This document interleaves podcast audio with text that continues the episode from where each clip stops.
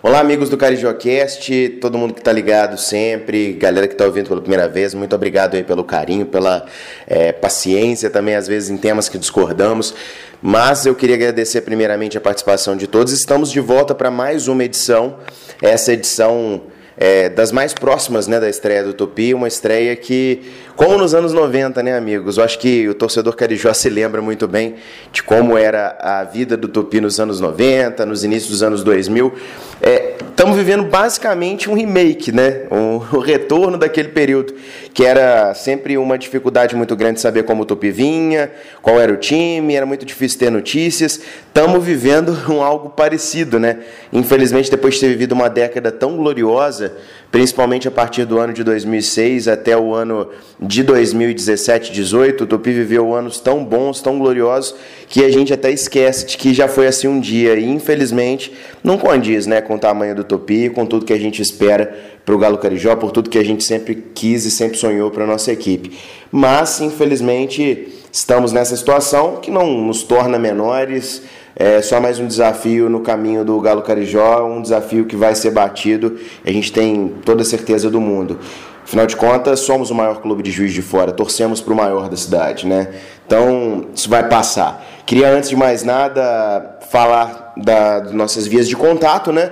Para a gente poder introduzir o tema. Acho que dito nosso é, podcast de hoje, temos um assunto para falar interessante. Acho que a integração do Wesley Assis na equipe profissional é um assunto bacana. E, claro, dá prosseguimento na nossa principal questão do momento, que é a permuta de Santa Terezinha, que deu mais um passo e a gente fala sobre ela hoje também, mas rapidamente, até porque estamos esperando decisão. E se vocês quiserem saber um pouco mais sobre a minha opinião, os prós e contras, temos o capítulo anterior do podcast, lá está bem esclarecido, está tudo muito bem elucidado, pelo menos da minha parte, para que todos possam entender. Antes de mais nada, então, gostaria de contar com o apoio de vocês e o carinho de vocês nas redes sociais. Eu estou no Twitter, Giovanni Rezende, Rezende com Z, viu gente? Giovanni Rezende, procura aí, também está aqui na descrição do nosso episódio de hoje, vai ser fácil para vocês acharem. Tô também no Facebook, facebook.com barra Giovanni Carvalho Rezende. Procura lá também, vocês vão me achar. Tem também na nossa descrição no Facebook. Aqui no nosso episódio de hoje, tá na descrição, pode procurar aí que tá tranquilo. Tô no Instagram, Giovanni C. Rezende, Giovanni C. Rezende. E claro, temos o nosso e-mail, carijocast.gmail.com, para você mandar seus recados também e poder participar da nossa edição. Para dar o pontapé inicial, então, vamos falar do Galo Carijó que se monta para a disputa do módulo 2, estreia dia 8, estamos há duas semanas, podemos dizer assim, da estreia. É, o Tupi que já, segundo dizem as pessoas responsáveis pela montagem do elenco, está com 70% do grupo montado. Vamos trazer até é, quais são os jogadores nesse momento, com o auxílio luxuoso do pessoal do toque de bola. Um abraço para o Ivan Elias, para o Wallace, também para o Pedro Sarmento, para a Mônica. Grande abraço a todos vocês. O Tupi, nesse momento, segundo o toque de bola, tem acertados para o módulo 2. O goleiro Rafael, o zagueiro Matheus Mega, os laterais direitos Edwards e Arilton, os laterais esquerdos Elias e Elder, os meias Robson, Pedrinho, Matheus Dias, Cassinho, Esquerdinha e Matheus Campos, e os atacantes Gueguel, Túlio, Anderson, Matheus Marques e João Pedro. Esse é o time do Tupi, por enquanto, que já está confirmado aí pensando no módulo 2 que começa no dia 8. Tupi que tem mais uma preparação, no dia 1 de fevereiro o Galo Carijó vai até Rio Pomba para enfrentar o América de Rio Pomba antes da estreia. O Galo que faria nesse fim de semana agora também um amistoso lá no estádio Heleno de Freitas contra o núcleo de São João Sendo, amistoso que acabou sendo cancelado por conta das fortes chuvas da região, mas outra data deve ser agendada, então pode ser que seja mais um teste para o Galo Carijó antes da estreia. Agora o assunto, na minha opinião, principal, Wesley Assis. É, eu acho que é inegável o, a qualidade do trabalho do Wesley. A gente viu isso durante pelo menos dois anos à frente do duplo. Vamos dizer dois e meio, né? Porque tivemos aquela Copa Alterosa em 2018, que foi um início, um pontapé desse trabalho do Wesley que a gente pôde acompanhar de perto. O time foi muito bem, uma equipe recém montada, chegou à final, acabou perdendo por detalhe, mas mandou muito bem, chegou lá, né?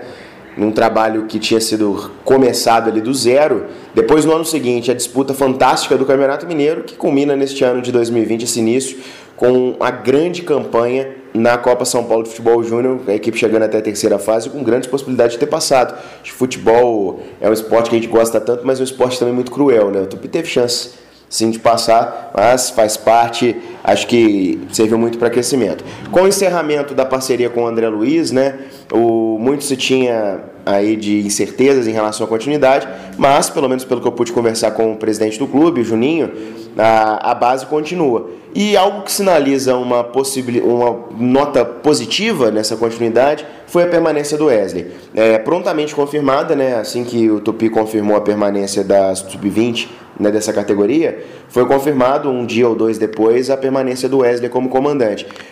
Não temos nenhum campeonato por enquanto, né? Então a equipe está parada e eu acredito que o foco do Tupi nesse momento seja o módulo 2. Então acho que natural e, e muito benéfico para a equipe a entrada do Wesley Assis na comissão. Nós temos um treinador com um perfil bastante estudioso, que já tem passagem em algumas grandes equipes, que é o Alex Nassif. O Wesley chegando, até mesmo para o auxílio, um trabalho com jovens atletas, não que o Nassif tenha problema com isso, ele que teve uma passagem também vitoriosa pelo futebol da UFJF, nas categorias de base, mas o Wesley também é um cara que pode ajudar com os jovens, afinal de contas a gente lembra sempre, e o regulamento da competição é para o elenco do Tupi tem, que tem sua grande maioria jogadores abaixo da idade de 24 anos e apenas 7 acima. Então o Wesley estando junto é mais um jogador, mais um para ter e dividir essa responsabilidade de ter um elenco de jovens, né, controlar um pouco o ímpeto desses moleques, até questão de organização e um pouco, né, do trabalho que ele fez no sub-20 chegando ao profissional. Acredito que o Nassif tenha assistido os principais jogos da categoria sub-20 e também, é, até pelo estilo e pelas ideias de jogo que ele propõe, sejam parecidas as ideias. Então acredito que ele possa beber bastante nessa água e o Wesley possa acabar ajudando muito nessa formação, nesse time que vai jogar o módulo 2. E é importante destacar também que a presença do Wesley é, pode ser um indício de que alguns jogadores do sub-20 vão ser aproveitados. Ou que o Wesley pode ajudar o Tupi na luta pela manutenção de alguns dos principais atletas da campanha sub-20. E ter o Wesley no elenco profissional é um grande trunfo. Afinal de contas, a possibilidade de se conversar com esse atleta, de já ter um conhecimento, né, de vivência de competição, de viagens, isso tudo pode facilitar na manutenção. Muitos torcedores têm perguntado, né, até então, e vocês podem ver pelo elenco que eu li do Tupi, não tem nenhum jogador do Sub-20 confirmado. Mas com o Wesley, isso pode mudar. A gente pode ter nessa semana agora alguns jogadores já sendo incorporados à equipe principal. Lembrando que o Tupi só tem um goleiro nesse elenco. Acho que o Davi pode ser uma boa para o elenco, até mesmo para brigar por titularidade para o módulo 2. Temos outros jogadores que fizeram um grande campanha no sub-20 que podem ser ajudados, podem ser ajustados né, nessa equipe profissional, tanto servindo como base é, de apoio, né, sendo um reserva, um jogador bom para entrada no segundo tempo, quanto para ser jogadores que podem contribuir muito para a qualificação do jogo no meio de campo. Então acredito que esse trabalho da chegada do Wesley pode ajudar e muito nessa continua a montagem. Afinal de contas, é importante destacar também que o próprio Nassif tem falado para os veículos de imprensa, e eu destaco essa fala que ele deu ao toque de bola, em que 70% do elenco está montado, mas que não é, existe possibilidade de erro, né? Então eles estão aguardando ainda algumas possibilidades e situações, principalmente os inícios desses campeonatos estaduais de primeira divisão, para poder fechar aí com os jogadores pontuais para que o elenco seja fechado e principalmente, né, para terminar com o número de jogadores acima dos 24 anos, aí com jogadores mais experientes para consolidar o elenco e deixar o elenco mais forte e mais encorpado para a disputa do módulo 2. A gente aguarda. Eu, particularmente, estou bastante ansioso porque ainda não tive a possibilidade de assistir nenhum treino do Tupi. E ainda não vi essa equipe é, medindo forças contra outros adversários mesmo mais fracos. Eu gostaria de ver principalmente a organização em campo, a forma como o time joga e acho que Aí uma opinião interessante. A chegada do Wesley para ser o auxiliar do, do Nassif, acredito que o Nassif jamais permitiria que uma pessoa chegasse para ser auxiliar sem a sua anuência. Isso mostra um pouco da, do casamento de ideias, como eu já disse anteriormente. Então eu tô ansioso para ver o Tupi, porque por mais que tenha uma equipe menos badalada, de jogadores formados na peneira e que o torcedor esteja muito preocupado, a forma de jogo pode ser decisiva e definitiva para esse time no Campeonato Módulo 2. Se a equipe conseguir se portar de uma maneira organizada, de uma maneira em que saiba receber as pressões adversárias e reagir de maneira adequada, se o time jogar da forma como, por exemplo, os próprios sub-20 jogava, de uma pressão alta, um contra-ataque veloz, acredito que tem possibilidade de fazer uma campanha bonita. Uma organização, eu acho que é o diferencial da equipe. Quando você não tem grandes atletas, quando você não tem grandes nomes, uma equipe organizada é a chave. Então, acredito que o trabalho entre o Wesley e o Nassif pode ajudar o Tupi na busca por essa organização dentro de campo. Então, estou ansioso para ver o Galo Carijó ainda se posicionar, se perfilar, para ter uma ideia melhor sobre o que esperaremos desse módulo 2. Mas já estamos em cima, né? já está quase na hora de acompanharmos vividamente este Galo Carijó dentro de campo. A gente torce para que o, as expectativas superem né, nossas dúvidas em relação ao elenco, pensando neste Campeonato Mineiro que é muito importante para o Tupi é, vou ser sincero aqui, torcedor, eu não acho que o Tupi brigue para subir e nem acho que suba nessa primeira etapa, nessa primeira participação. O que é uma pena porque o Tupi não é uma equipe de módulo 2. Mas a gente tem que levar em, em, em questão todas as outras equipes, né? Estão bastante fortes. A gente tem elencos e clubes com uma quantidade financeira, um aporte financeiro maior do que o Tupi nesse momento no módulo 2 e o Tupi vivendo toda essa crise, toda essa questão de troca de gestão, toda essa dificuldade para montagem de elenco, dificuldade financeira também. Então acredito que ficando no módulo 2, fazendo uma grande participação, seria ideal para que, com um planejamento mais adequado, o Tupi consiga avançar no próximo ano. Mas obviamente o coração carijó torce muito para que suba. E se subir esse ano, teremos uma perspectiva, claro, para 2021 bem melhor. Né? Afinal de contas, disputar o módulo 1 do Campeonato Mineiro é, é, o lugar do Tupi. O Tupi não tem que estar no módulo 2, o módulo 2 tem que ser passagem. Então a gente torce para que tudo dê certo, que o trabalho seja muito bem feito. Deseja é, boas-vindas ao Wesley né, nessa caminhada dele na equipe profissional, nesse auxílio que vai fazer ao Alex Nassif. Que tudo dê certo para que o Tupi possa fazer uma grande participação. E se a gente quiser sonhar um pouquinho, quem sabe brincar um pouquinho de pensar nesse acesso. Vamos ver como se decorrem os jogos, né? Vamos acompanhar os jogos primeiro, ver como é que o Tupi vai nessas primeiras partidas para cravar se a gente entra de fato para brigar ou não. Agora, vamos caminhar um pouquinho, voltar para essa questão de Santa Terezinha. Volto a repetir.